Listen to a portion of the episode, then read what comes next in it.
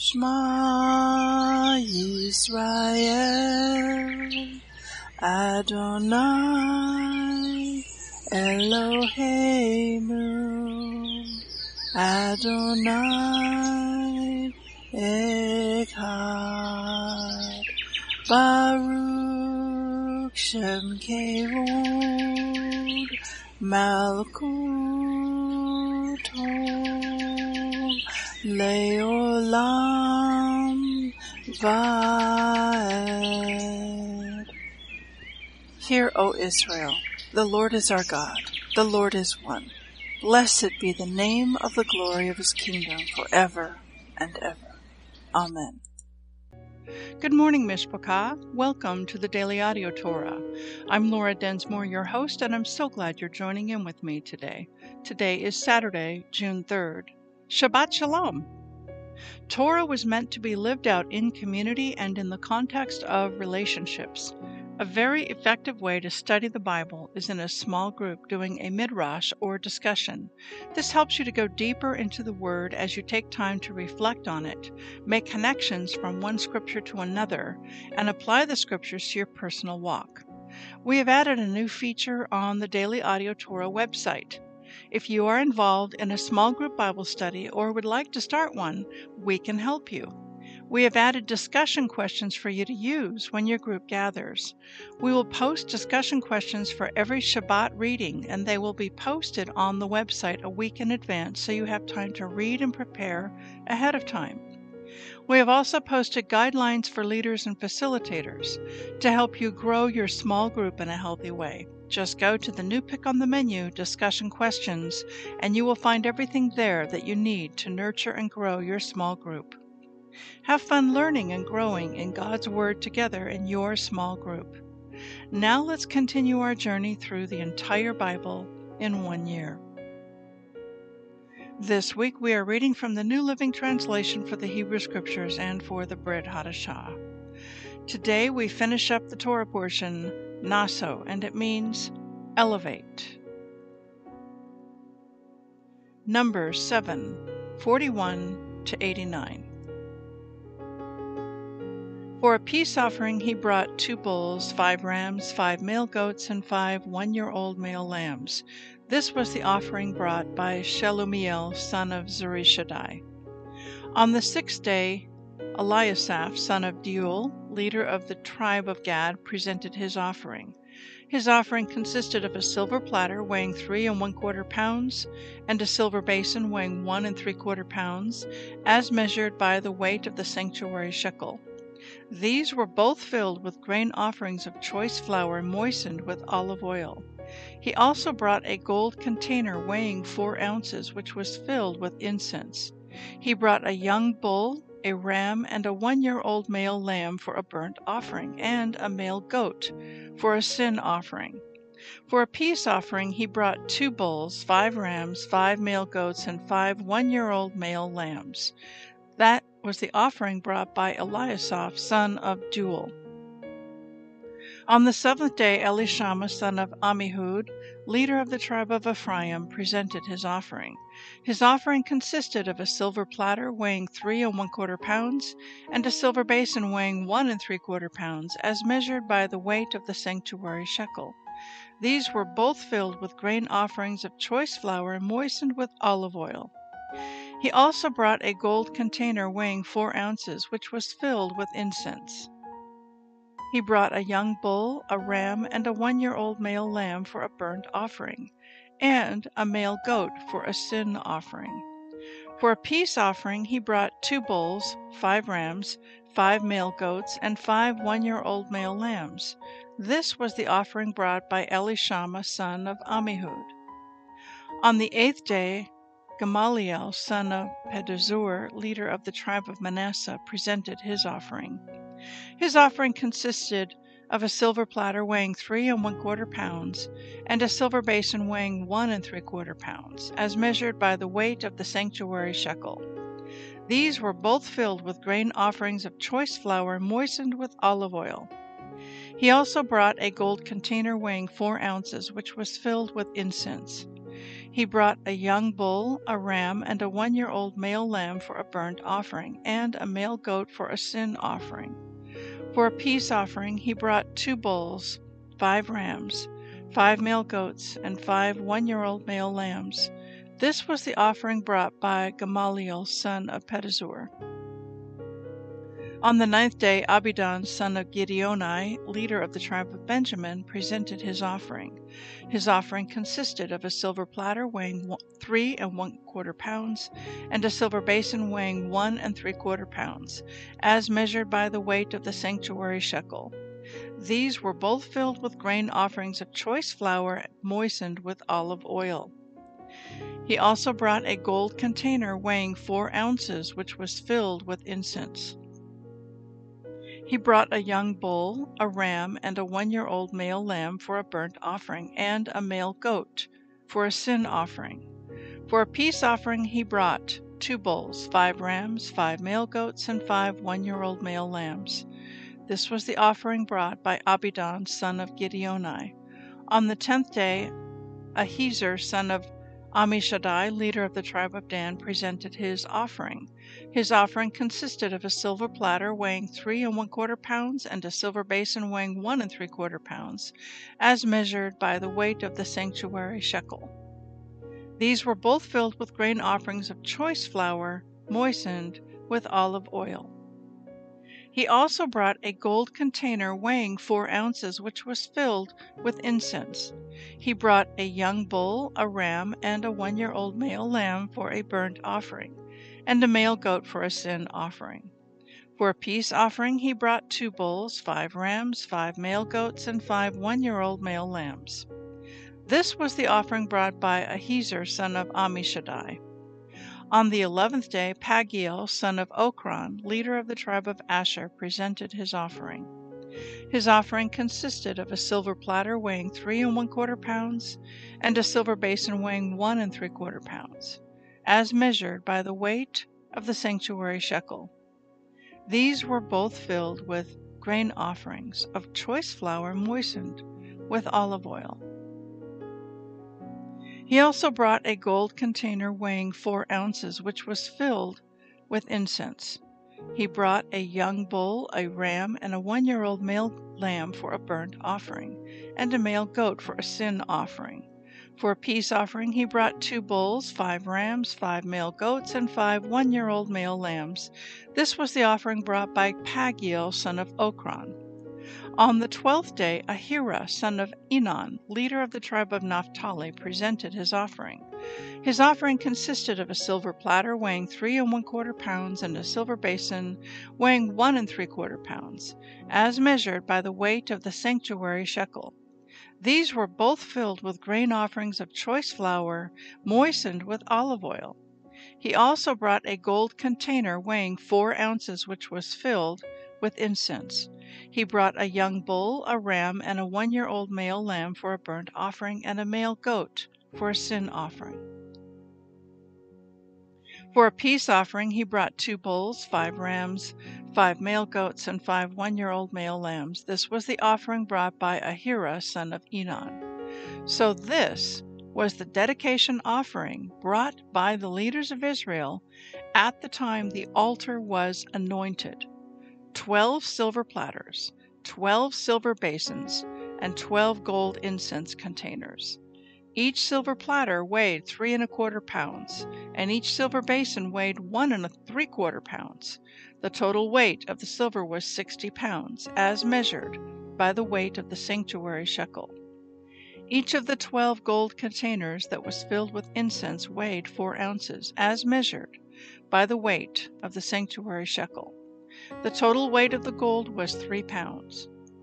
Twelve young bulls, twelve rams, and twelve one year old male lambs were donated for the burnt offerings, along with their prescribed grain offerings. Twelve male goats were brought for the sin offerings.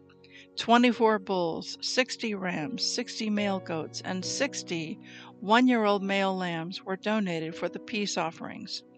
This was the dedication offering for the altar after it was anointed. Whenever Moses went into the tabernacle to speak with the Lord, he heard the voice speaking to him from between the two cherubim above the ark's cover, the place of atonement, that rests on the ark of the covenant. The Lord spoke to him there.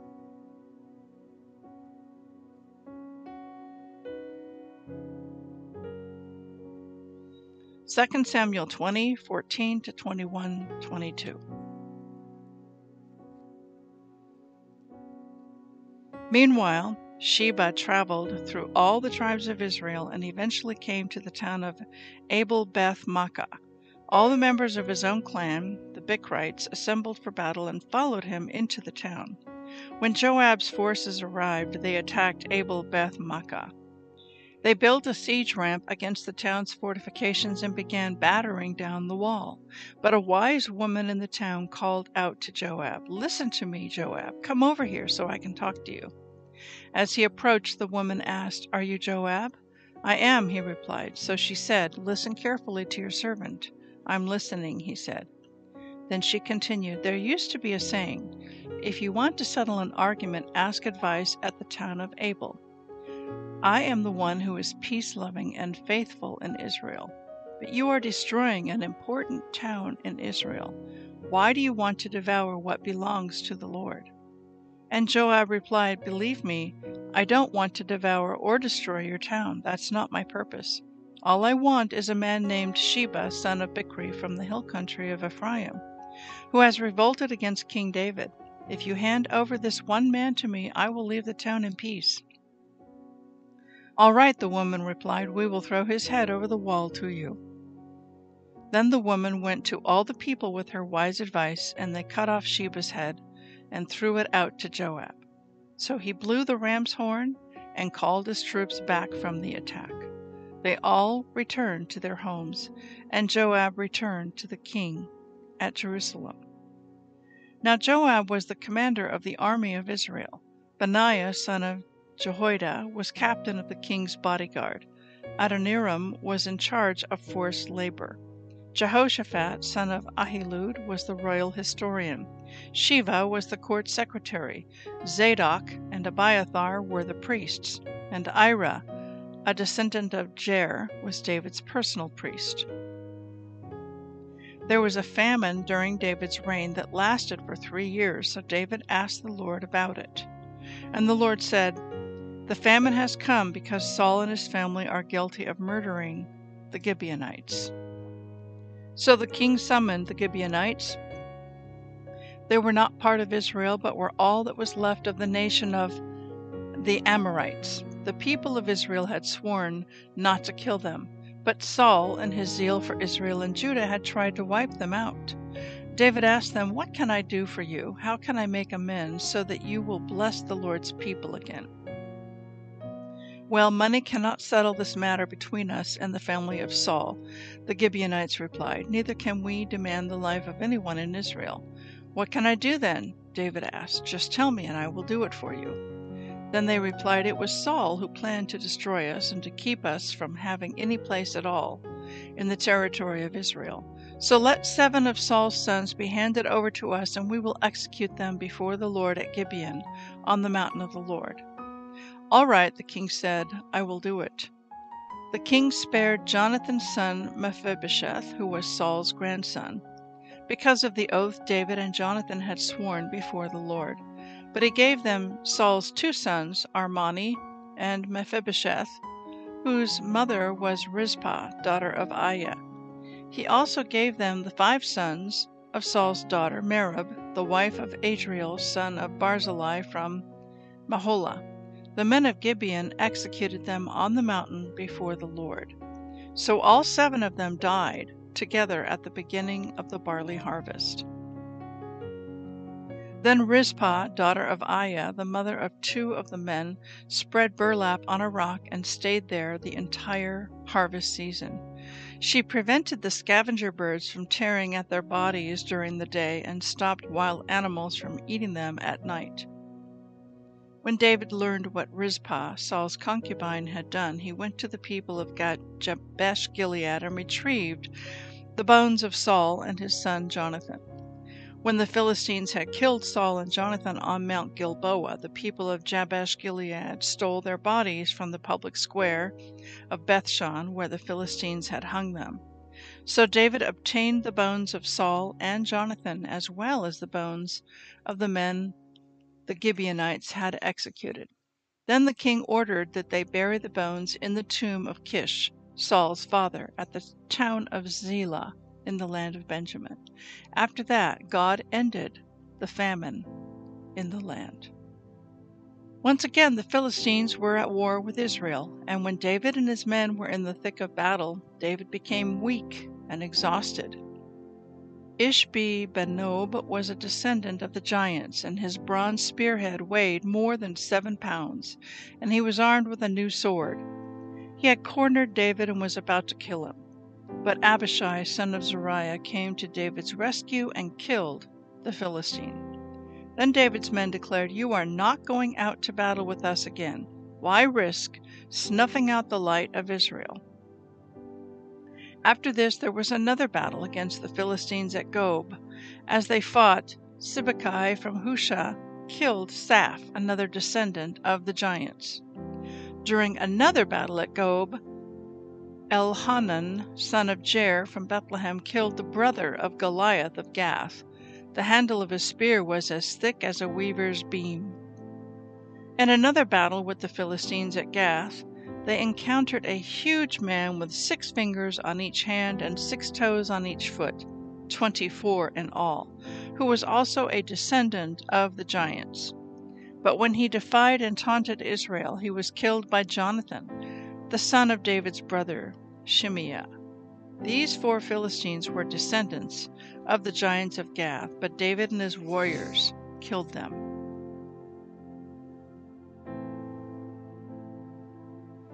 Acts 1 1 to 26. In my first book, I told you, Theophilus, about everything Yeshua began to do and teach until the day he was taken up to heaven after giving his chosen apostles further instructions through the Holy Spirit. During the forty days after he suffered and died, he appeared to the apostles from time to time, and he proved to them in many ways that he was actually alive, and he talked to them about the kingdom of God.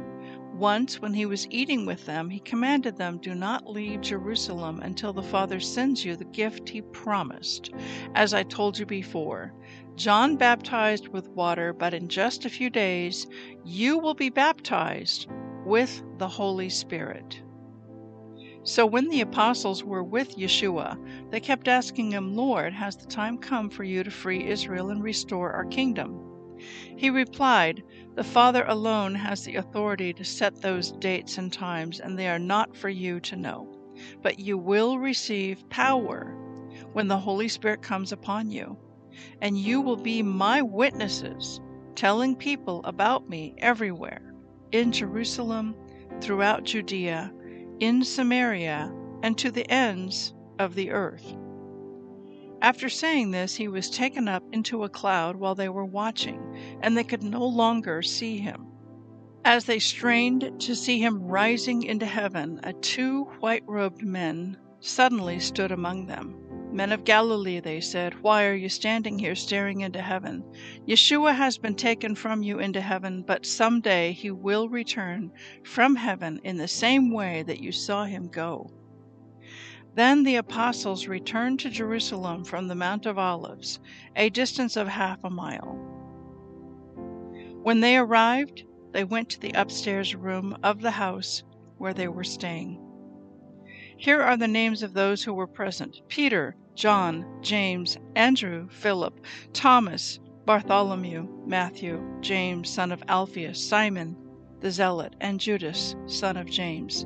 They all met together and were constantly united in prayer, along with Mary, the mother of Jesus, several other women, and the brothers of Yeshua. During this time, when about 120 believers were together in one place, Peter stood up and addressed them. Brothers, he said, the scriptures had to be fulfilled concerning Judas, who guided those who arrested Yeshua. This was predicted long ago by the Holy Spirit speaking through King David. Judas was one of us and shared in the ministry with us. Judas had bought a field with the money he received for his treachery. Falling headfirst there, his body split open, spilling out all his intestines. The news of his death spread to all the people of Jerusalem, and they gave the place the Aramaic name Akeldama, which means field of blood. Peter continued, This was written in the book of Psalms, where it says, Let his home become desolate with no one living in it. It also says, Let someone else take his possession. So now we must choose a replacement for Judas from among the men who were with us the entire time that we were traveling with the Lord Yeshua, from the time he was baptized by John until the day he was taken from us. Whoever is chosen will join us as a witness of Yeshua's resurrection. So they nominated two men, Joseph called Barsabbas, also known as Justus, and Matthias. When they all prayed, O Lord, you know every heart, show us which of these men you have chosen as an apostle to replace Judas in this ministry, for he has deserted us and gone where he belongs. Then they cast lots, and Matthias was selected to become an apostle with the other eleven. Psalm 121 1 8. I look up to the mountains. Does my help come from there? My help comes from the Lord who made heaven and earth. He will not let you stumble. The one who watches over you will not slumber. Indeed, he who watches over Israel never slumbers or sleeps. The Lord himself watches over you. The Lord stands beside you as your protective shade. The sun will not harm you by day, nor the moon at night. The Lord keeps you from all harm and watches over your life. The Lord keeps watch over you as you come and go, both now and forever. Proverbs 16:18 Pride goes before destruction and haughtiness before a fall. I want to speak to you from our reading in the ch- chapter 7 of Numbers, and then we're going to jump into Acts chapter 1. And in Numbers chapter 7, we saw each one of the head leaders of each of the 12 tribes come forward with a special offering. And it was the same offering. Each of the leaders of the 12 tribes each brought the same offering. They brought a silver platter, they brought a silver basin, they brought um, silver, and they brought a gold container, and they had flour and oil inside of the flour, the silver platter. They brought bulls and rams and goats and lambs um, for the burnt offering, and the goats were for the sin offering. They brought all, they each brought the exact same offering, and it took 12 days to dedicate the altar. So on day one, one of the tribal leaders came forward with their offering, and on day two, another tribal leader came forward with their offering, and so on until they got to the twelfth day, the twelfth leader. And then the altar was considered holy, consecrated, set apart. So this was the protocol. And we read about it in great detail. So now let me put this into some context. This procedure that we read about in Numbers chapter 7 will need to be followed when the altar is rebuilt and goes up on the Temple Mount. And that will happen. It's been prophesied that it will happen. And so it's going to be this 12 day procedure uh, that we just read about in Numbers chapter 7. So, how do I know that this altar is going to go back up on the Temple Mount? Well, let's first of all, let's go to Matthew chapter 24. And Yeshua is speaking to his disciples, and they have asked him the question, What are the signs of your coming, your second coming? And he's taking all of that chapter, Matthew 24, and even into Matthew 25, to answer that question.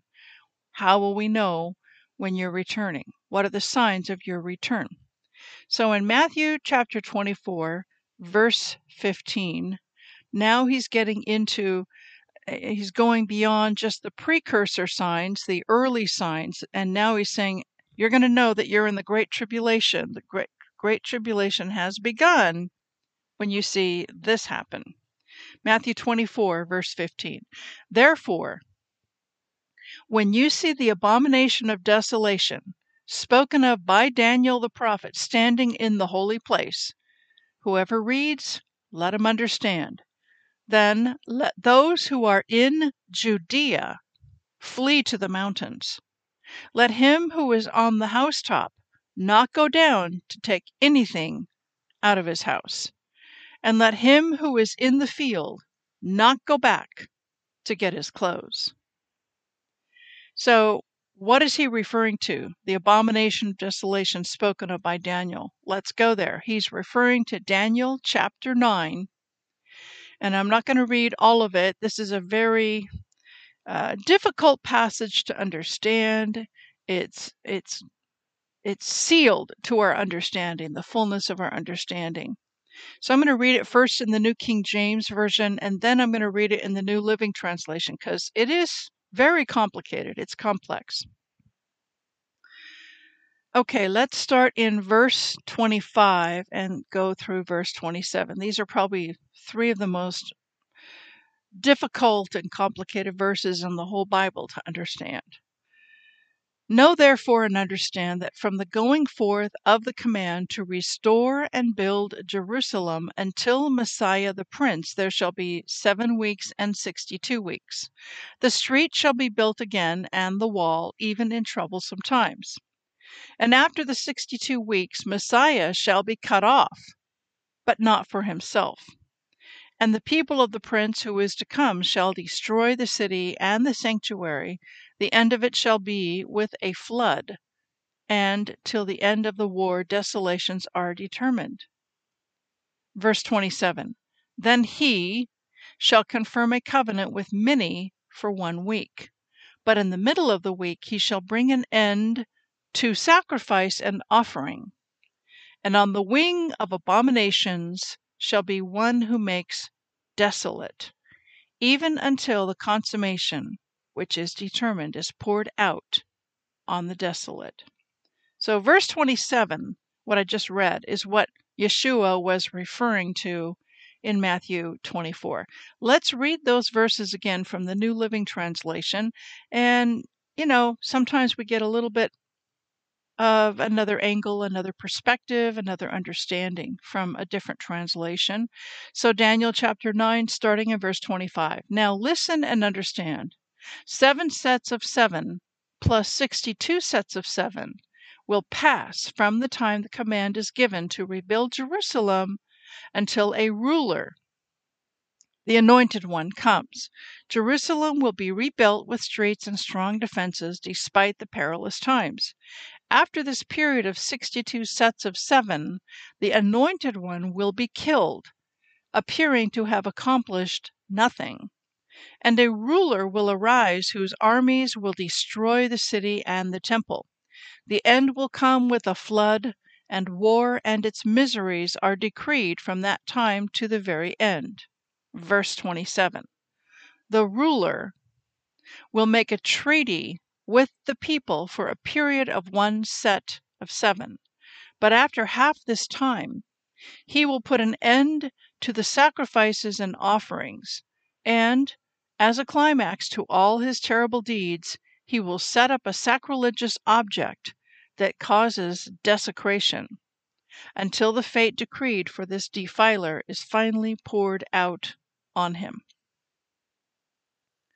Okay, so this verse is implying that the daily sacrifice, the altar, will be allowed on the Temple Mount and that there will be a daily sacrifice on it. Now, when there was a temple, they had the outer courtyard and the altar, and they would make the daily Tamid lamb offering twice a day, and uh, at 9 a.m. and again at 3 p.m. And before the altar could begin its usefulness in this daily Tamid lamb offering, it had to be dedicated. And as we just read in Numbers chapter 7, it took 12 days to dedicate the altar because on each day one of the tribal heads would come forward with an offering to consecrate and make set apart this altar. So when the altar does go back up on the Temple Mount, it will go through that same protocol 12 days, and each of the tribal leaders will bring forward an uh, offering to make it holy and set apart. And then once it has been dedicated through this 12 day procedure, then they can use the altar up on the Temple Mount and begin doing the daily Tamid lamb offering. Now, for this prophecy in Daniel chapter 9 to be fulfilled, we do not need to see an entirely rebuilt temple. All we need to see for this prophecy to be fulfilled is for the altar to go up on the Temple Mount, for it to be dedicated, and then for it to get shut down. So once it gets shut down, what this prophecy is saying is that the Antichrist is going to set up an idol, an abomination, uh, up on the Temple Mount in its place, and he's going to demand that everybody bow and worship this idol. So I wanted to take Numbers chapter 7 and put it into context for you about the end of days um, because it just it, to make it really relevant that this is something that we are watching for and that it has been predicted and prophesied by Yeshua he spoke about this, that that will be one of the signs that the altar will get shut down and an abomination will go up in its place. And he's saying that when you see that happen, everyone who's in Judea, that is in Israel, in the Judea, which includes Jerusalem and then a lot of the area to the south of Jerusalem, everyone there must flee to the mountains immediately because this is a huge sign that the Great Tribulation has begun, that the Antichrist has begun his three and a half year uh, reign of terror. So he gets three and a half years to be a, a dictator and a tyrant. And those who are in Judea must flee immediately to the mountains.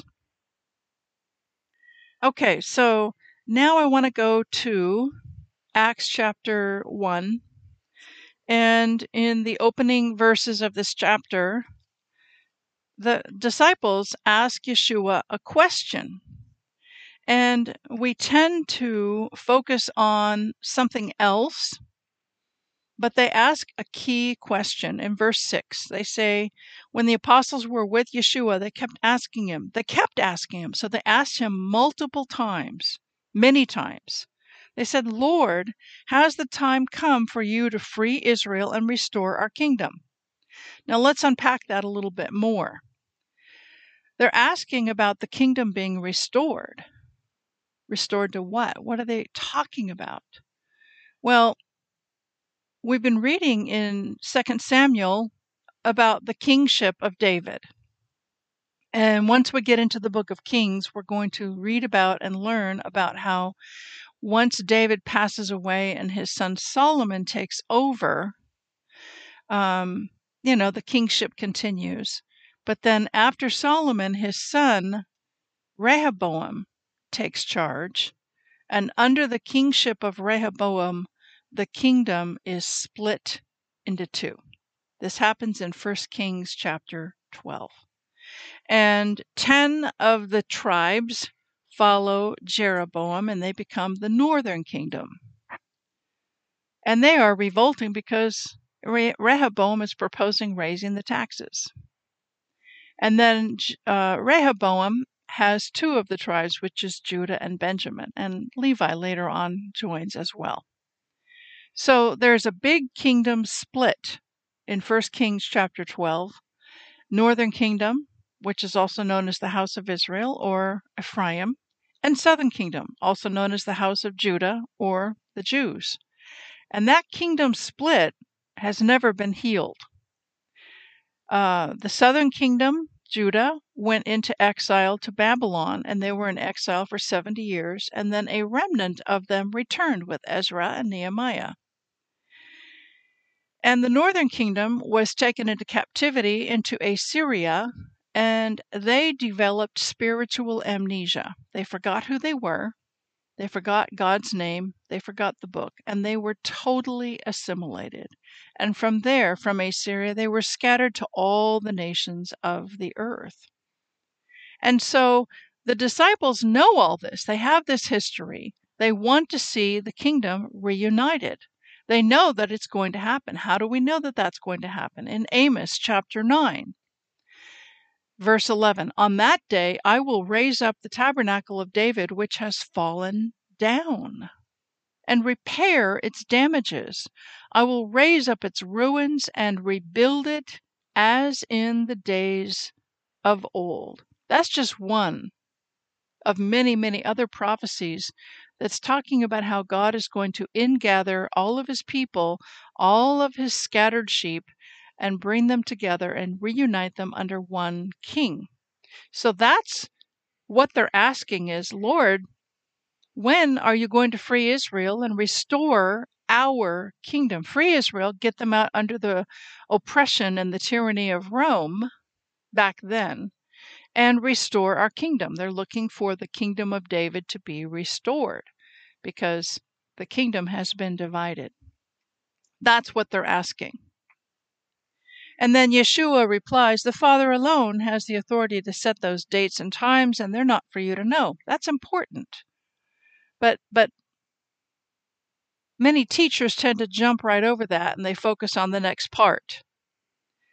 But you will receive power when the Holy Spirit comes upon you, and you will be my witnesses, telling people about me everywhere in Jerusalem, throughout Judea and Samaria, and to the ends of the earth.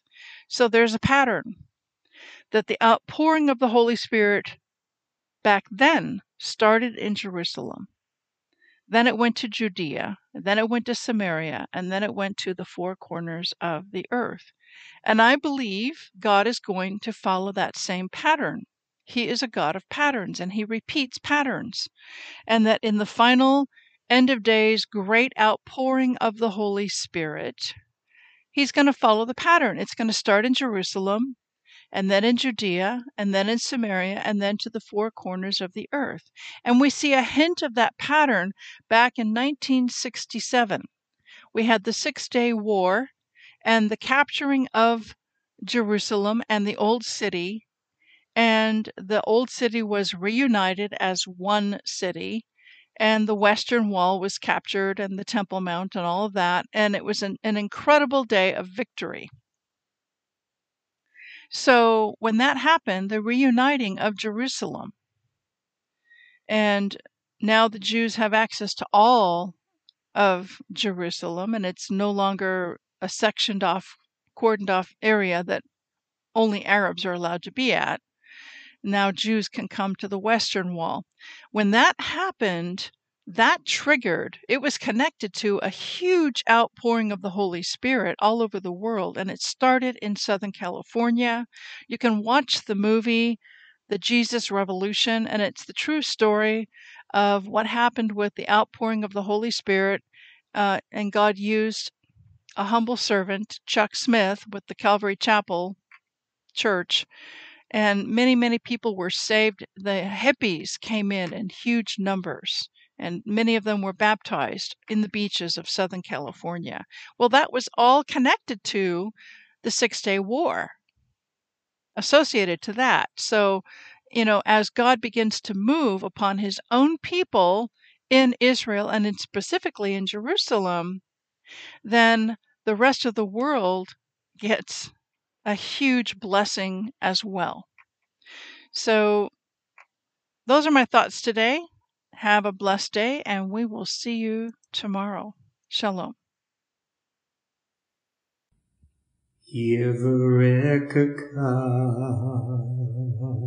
Adonai Vish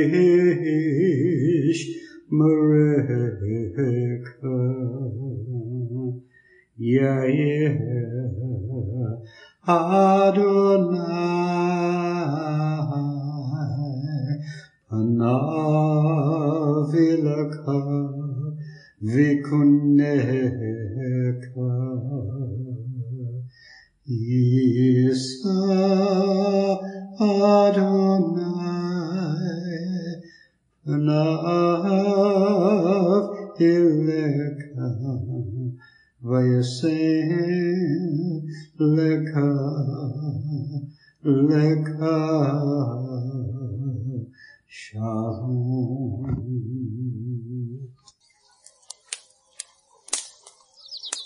The Aaronic blessing from Numbers chapter 6, 24 to 26.